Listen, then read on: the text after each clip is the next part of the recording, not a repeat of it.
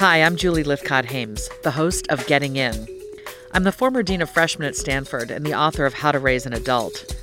Getting In is a new podcast from Panoply following a group of high school seniors through the college admission process.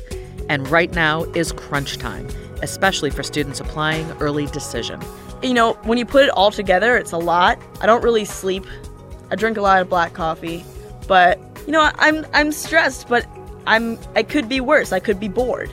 That's what you'll hear on the new episode of Getting In from Panoply, available on iTunes, Stitcher, or your favorite podcast app.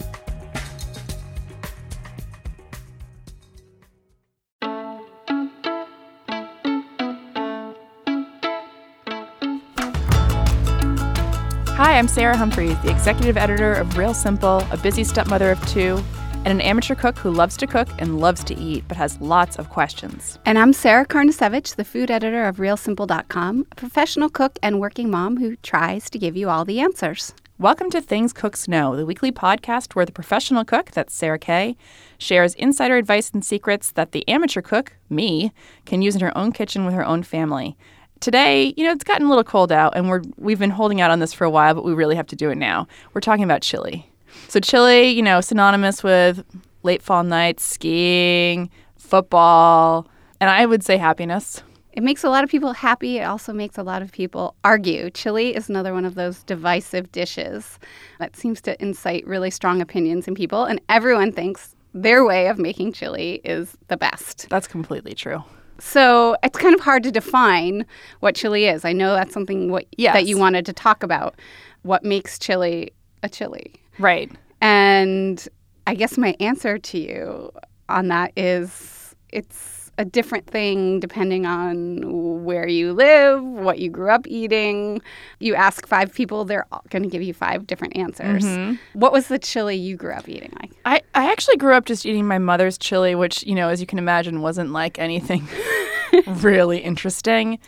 And she always put in like I just remember that she always put in canned tomatoes, but the tomatoes were really like so, she hadn't broken them up enough, and mm-hmm. I didn't mm-hmm. like that. I actually didn't really love chili growing up because I didn't like hers.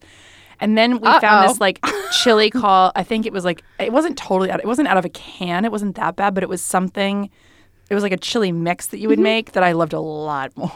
I have a couple friends, like one friend who's just wants Texas style chili, and so what that means is that's like really heavy on the beef, never contains beans, and there it's chunks of meat. So really, you want like marbled, really well marbled, like chuck meat. You don't buy ground beef. Yeah, for a real Texas chili, it's got to be like cubes of meat, chunks of meat, and it's just sort of stewed in this deep red chili sauce.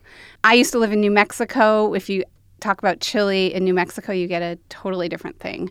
New Mexican like green chili is more like a stew. So that's with roasted New Mexican long green chilies. You mostly hear about like hatch chilies. Mm-hmm. It would be that kind of thing. And that'll be studded with chunks of pork, maybe some really small diced potatoes. But that's what you get when you ask for green chili in New Mexico. If you're in the Midwest, you can get like Cincinnati style chili, which is totally different. That's ground beef that's cooked in this very fragrant, almost like Eastern spiced blend with cinnamon and cumin and allspice. And they serve it over spaghetti with chopped onions and cheese on top, or you can have it on hot dogs. And it's just completely different. And then if you think of something, like I said, you know, sort of thinking more globally, like a goulash is really like a chili. And in fact, I learned while I was doing some reading in prep for today something that I never knew before, which is that the Hungarian word goulash actually means cowboy, which oh. like gives you that total connection between like the Texas chili cowboy culture and Hungarian goulash. So maybe it's really something the definition of chili could be something that's got like a density and a weight to it. Mm-hmm. That could either be served on its own or over something. Yep but it's interesting because it, there are, you know, it, so it doesn't mean it has to have beans. It doesn't mean it has to have even doesn't have to have meat. Right. I mean, there are veg. I think a lot of purists would really bristle at that, but there are certainly these days so many great vegetarian directions that you can take chili into. And maybe we can we can talk a little bit about approaches to that later because I think one of the things that I think of as defining a chili is that kind of depth of savory flavor that you do so depend traditionally on meat for, and that blend of spices. So whether it's chili, ground chilies, and garlic, or an oregano, or cumin, or if you have some cinnamon in there, but you're really creating a spice blend that you're then simmering, braising almost your your ingredients in until they break down and really get combined in this sauce. and making your house smell so, good. Yeah. But in terms of ingredients too, the, the funny things about chilies a lot when you go for you know when you look up a recipe is they have sometimes very strange ingredients in addition to your spices and all that kind of stuff. You may have say cocoa. Yeah, so chocolate can be a great thing to add to chili. And that's kind of a nod to like the moles from Mexico. And they're, you know, uh, I think there's a pretty good chance that chilies, as we think of them now, may have started in, in Mexico. And there there are records like of, from the conquistadors' journals going back to the 1500s about the Aztecs making lobster chili mm. and turkey chili, you know, wild turkey chili and stuff like this. So we're talking about the 1500s. This was an established method of cooking. You know, in terms of chocolate, how you're using that in a chili, you're not going to be using Cadbury milk chocolate. You are really in this sort of context. You're looking for a really nice dark chocolate, a, a bitter chocolate, and you're going to use it sparingly. But that actually has this great kind of richness that it brings to, especially beef. It works best with beef, but could do it with chicken too. And we actually have a recipe on the site for uh, a quick chicken mole kind of sauce that you can make with shredded rotisserie chicken and semi-sweet chocolate chips. Oh my god. And it sounds crazy. the site being realsimple.com and chocolate chips and chili is so real simple. Yeah. Seriously, that's but you wouldn't i mean it's not a it's the recipe is not for a straight up chili recipe but you could use it in me- much of I the see. same ways like you're just kind of making this sauce in the skillet and then tossing it with some already cooked meat but it's the same idea of the way the flavors are, are going together and you could serve that over rice or you could put it in some tortillas and it, it tastes great So in addition to chocolate, I mean, you definitely there's a lot of chili recipes with like a 12 ounce bottle of ale. Yes. So beer is the same kind of thing. It has a little bit of acidity in it, and that's great to cut through some of that richer, fattier flavors that you get from the kind of cuts of meat that you often use in in a chili, and a kind of maltiness that is sometimes good. This again kind of talks to the same notes of flavor that you might get from chocolate. True confession, my go-to chili is actually a Martha Stewart re- recipe, Mm-hmm. and for those people who don't know, Martha Stewart is a pretty direct competitor with Real Simple. So sometimes we tend to not want Speak to her name. speak her name, though I do love her. Anyway, but you know, I think that it, in in full disclosure for the listeners of this show, it's good to let them know Where what the we really are- yeah. think. Yeah. And um, there's a just a turkey. I think it's called like turkey and bean chili on Mm-hmm. the MarthaStewart.com website that I just make all the time. But the funny thing is that the, the, it calls for a couple it call, int- interesting ingredients: bacon to start. Yeah. Well, you're doing that because turkey The is turkey not is lame. yeah. So bacon to start. You need fat. Then some cocoa powder, but also some molasses. Mm-hmm. And I've definitely had times where I have totally foregone the cocoa and molasses because I don't have them in my- in my house, and you really notice a difference in terms of like the depth and the complexity and the layers. It feels very surface, and it just Yeah. feels like kind of a bunch of spices and not nearly as as good. Okay. I've done tests. well, I approve of the bacon. So we were talking about it on our way here to the studio today about making chili. I'm going to make it this weekend, and in fact, the lovely Henry Malofsky, who's here with us in the studio, is also making it this weekend. So one of the charms of chili is making it on the weekend and, and taking a long time to make it, like mm-hmm. simmering on the stove, making your house smell good. But that implies and necessitates that you actually are at home, Right. And you're actually sitting there watching it go, and not like leaving the house with the f- open flame on. So I do think that making chilies over a long time is great. But for those of us who have lives, how Not do you do it? practical. How do you do it in a much quicker or more efficient way? Okay. Well, this is why when it comes to chili, the slow cooker is your BFF. Almost any chili recipe you can replicate or adapt to using in the slow cooker. And I recommend that you do for that very reason because although there are plenty of quick chili recipes out there, you're never going to get that same depth of flavor, and especially depending on the cuts of meat you're working with, that tenderness, that sort of melting quality that you want if you rush the process. That said, if you use if you're going to use a slow cooker, I think you still have to kind of follow these general chili commandments, like the rules of thumb in terms of process that you would if you were making it on the stovetop. It's just that once you do the first couple, you can like leave the rest of the process to happen in the slow cooker. Okay, so can we go over the rules? Yeah. The commandments of making chili? Absolutely. So, number one, you want to brown your meat. You, you don't want to like throw raw meat into your stew. And why is that? So that's going to deepen the flavor that you're getting out of the meat. It's going to help the process of tenderization. But really it's about it's the first thing that you're doing to build that layer of flavor. If you're start if you're making it on the stove top, uh, and even if you're just starting it that way, this is another dish that if you are thinking of like investing in a nice Dutch oven or something like that, like this is one of those things that's going to make it really worthwhile for you. So if you're working in one with one of those, the first thing you're going to do is put your meat in the pan and brown you, it on all can I sides. uh, and interrupt to ask you a really dumb question? Mm-hmm. Like, I get that if you're using like a side of meat and it's like a solid thing. Yep. What if the recipe is for ground meat?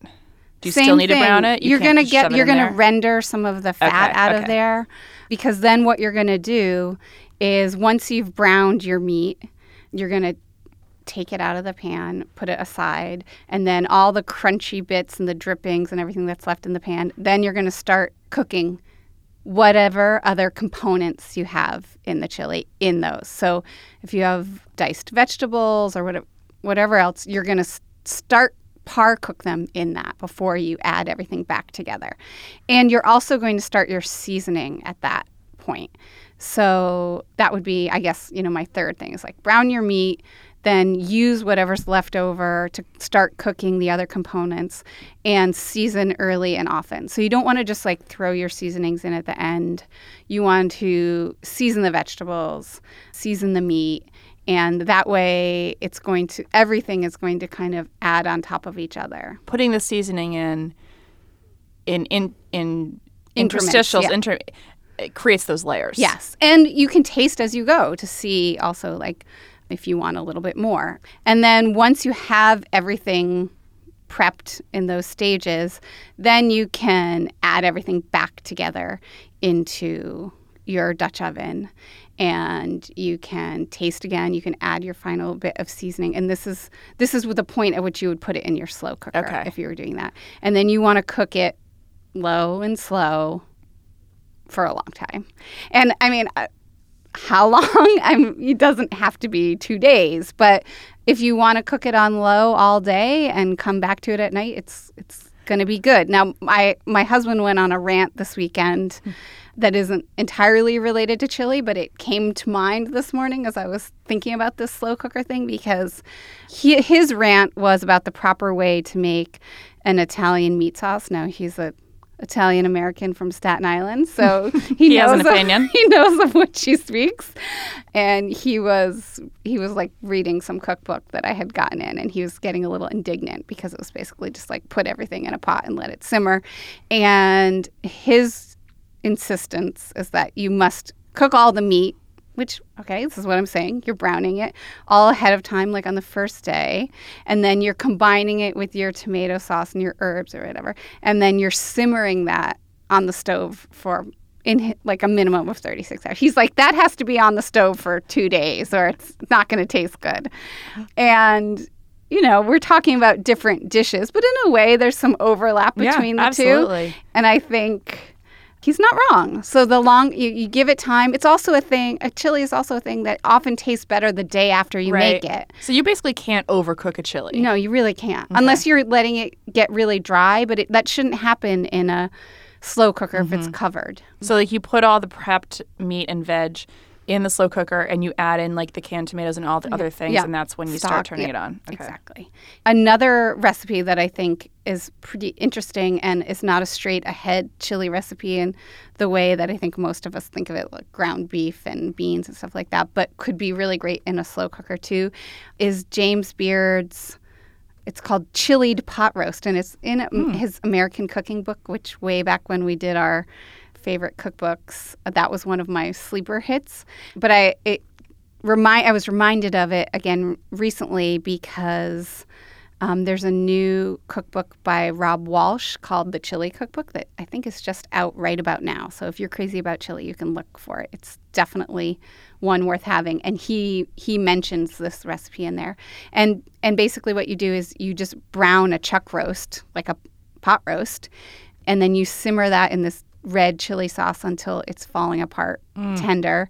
And you can either shred it or chop it. And I think James Beard suggests serving it with tortillas, but uh, Robb says he likes it with mashed potatoes too. And I think Oh either gosh. sounds like it would be amazing. Leftover mashed potatoes from Thanksgiving. Mm-hmm. I think layering chili over mashed potatoes could be one solution to my next question for you. Okay. But I want other solutions too. How do you make chili really kid friendly? I mean, I think some kids like it, but I think some kids, you know, the whole idea of uh, I think the spices alone Mm-hmm. will turn them off. So how do you make this a really family friendly thing that you can make a huge vat and just eat off of it for days? Well, I think in terms of the spice layering process, I mean, if if the kids' aversion to it has to do with heat, like spiciness, you can always divide the portions uh, before you add your final bit of seasoning.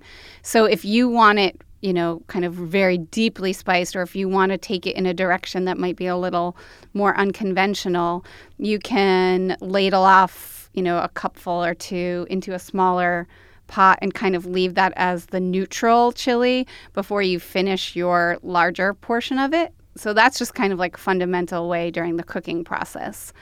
Um, you can also, I was going to say, this is maybe doesn't seem like total real simple, but it is actually very simple. Hmm. I would recommend if if you have a family that's like crazy about chili or you really love it, to try making your own chili powder blend, which What? is really easy. No, it's really easy. All you do is toast some dried chilies, which you can find in the supermarket, and you grind them up in a In a spice what? grinder Because everybody or a has coffee those. grinder. Yeah. Then you have to clean your Um, coffee grinder. You just have to clean it. Yeah. And then you mix it with some cumin or oregano, garlic powder. But I'm saying that because this is another way that you could customize the degree of heat or mildness Right. truly to your tastes. And also it's it's fresher that way. Tastes good and you don't have to depend on what you find in the store. I like the idea in my fantasy life. Yeah. So, you know, maybe you keep it there or you file it away for someday. Other things kids might like uh, has more to do with what you're going to serve on the side than the chili itself. you know, you could make some great cornbread. One of my favorite things that you often get with your chili and New Mexico are sopapillas, which are kind of like these sort of puffy dough. They're not quite donuts, they're sort of football shaped puffed dough Yeah. deliciousness. And But do you make those? uh, you can make them. It's it's very easy. It's like flour and water and butter, um, put them it's like fried dough. dough. Yeah, yeah, yeah. But you serve those with honey, Ooh. And it's like heaven. Yeah. And your kids will be begging to have chili so that they can have sopapillas on the side. And you know, it also maybe they really love cheese, and you can give them three kinds of cheese to choose from to put on top. All of those things are yummy. Right. And maybe you just create a basic recipe that doesn't have a lot of spice. But then, you know, you can always use the, the adult trusty hot sauce. I Yeah, mean, exactly. Basically, any kid meal, any dinner, if you have your Tabasco on the side, just you are covered yeah. as an adult. Or you I have feel like I, it's literally my in my like holster. pickled jalapenos or like maybe you really like onions and you could have some chopped raw onions on yours at the end or something. The kids are not going to want those, but Okay. That makes me hopeful. So, can we just be a buzz? Can I be a buzzkill for one second? I guess so. Um, so, you know, the World Health Organization just recently came out with this whole thing. People are freaking out about I was like, I read it. I was like, processed meat. la la la la la la. just- Come on, really, one more thing to think about. You know, that processed meat can per- perhaps increase your risk of cancer. To me, that means what bacon and what sausage, like two things that Yeah. could go into chili. So, a- and of course, there's they're lump, they're lumping red meat sort of in this Mm-hmm. in this report and finding too. It's like a huge buzzkill It's not good news for chili. it's really not good news. So if you're starting with a base that's that's more World Health Organization friendly, which would be I'm guessing like a turkey or a chicken, right? Mm-hmm. We we touched on this, but how are you going to make a chili that actually Well, as you said, bacon is one way. Right. But it, bacon's not an option here, I guess. So I would say if you're going the turkey or the chicken route and you're trying to, you know, make a healthier version of chili, uh, that you just want to make sure that you're not using all white meat. So if you're using ground meat, I would say look for ground thighs Oh, that's a good idea. as well as breasts. And if you don't see those in your store, but there are like boneless thighs, you can always ask them to grind them for you. Oh, They should be able to do that at your at your butcher counter. okay. And the point being is that chili is not supposed to be made with lean meats.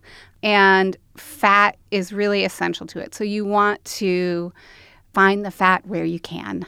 And fat is going to carry the flavor and it's going to help all those components of your chili kind of come together. And it's going to give it that luscious texture that you really want in a chili.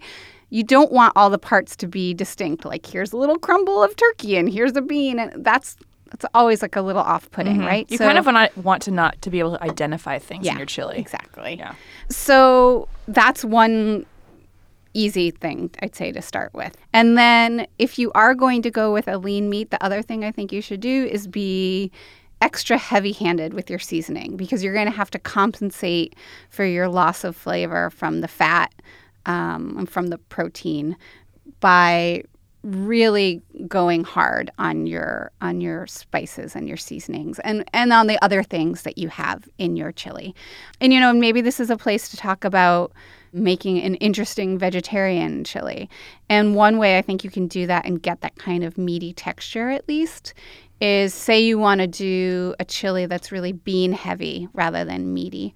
I would say just focus on incorporating a variety of beans so that they really have different sizes and textures and you know qualities so you know, creaminess or chewiness or things like that so maybe you want some really big meaty like christmas lima beans I've never um, heard. you, they're used they're kind, i think they might be an heirloom kind but Oh. you can see i found can them you get them in a can, Sarah Kay? Can you get them in a can? you might have to soak them but they it. are Forget available it. in the supermarket okay, so what's another like large? okay bean? butter beans Oh, yeah. yeah Okay. like big You can get butter beans but i if you're gonna like spend two days making this what's soaking a couple beans Uh. overnight it's worth it these are really good beans but Okay, anyway we can fight this fight another time We're always fighting a fight. um, or you can have chickpeas. So you there's such a like huge variety in the family of beans, even in the canned bean aisle that you could choose from.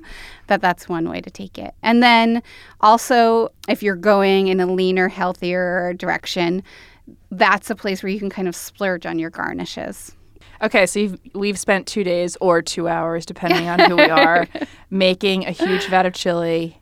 I think you like when you do it, go big. Like, don't make like three Oh no, no, servings. no, no, no! So you've got this chili. You eat it for the first night. You want to bank this stuff. right? You need to like freeze it and things, right? Yeah. So can we talk a little bit about extending the life of your chili and, and mixing it up in ways that's not always just eating a bowl of chili? There are so many ways. I mean, there's the classic chili dogs. I would be really excited if, like, Oh, on a so Tuesday night, you got to have chili dogs for dinner.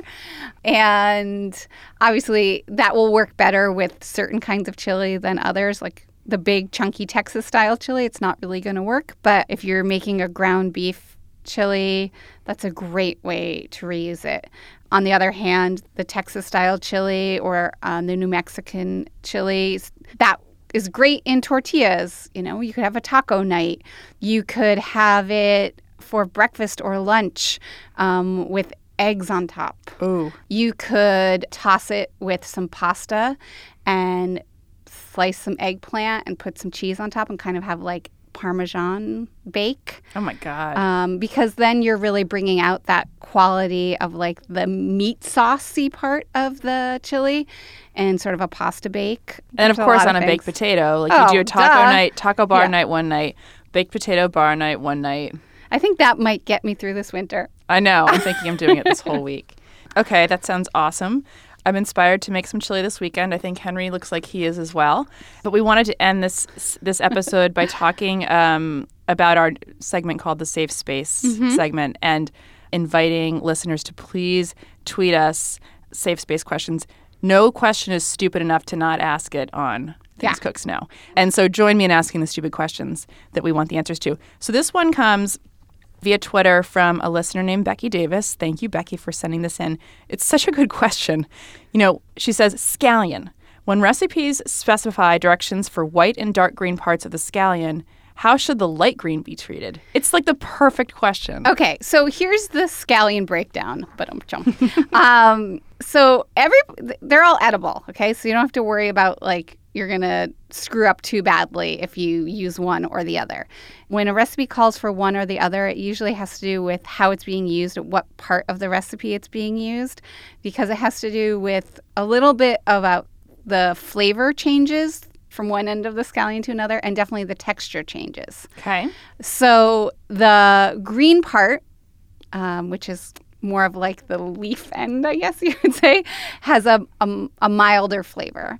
And it's, you know, a finer texture. It's not as hard. Mm-hmm. And so that's usually the part that you're using as a finishing agent. Okay. It's the garnish because when you sprinkle that on top of something, well, number one, it's a lovely little bit of green. And number two, when you bite into it, it's not going to be like this hard, oniony crunch. Then as you move down the stalk of the scallion, it's going to get harder and more of an aggressive onion flavor, sharper flavor.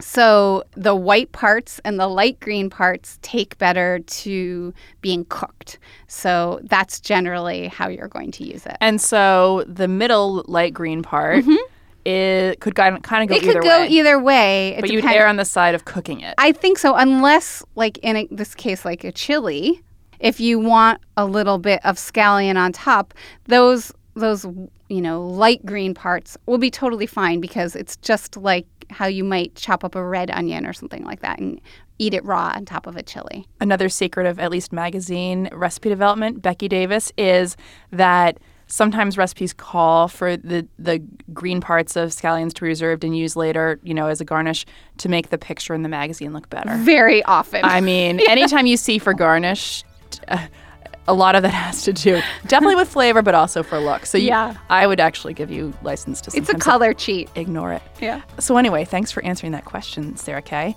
And thank you so much for joining us today for Things Cooks Know. We'd like to thank our producer, Tim Einenkel. If you enjoyed the episode, please subscribe on iTunes and feel free to leave us comments there, both good and bad. We'd love to read them.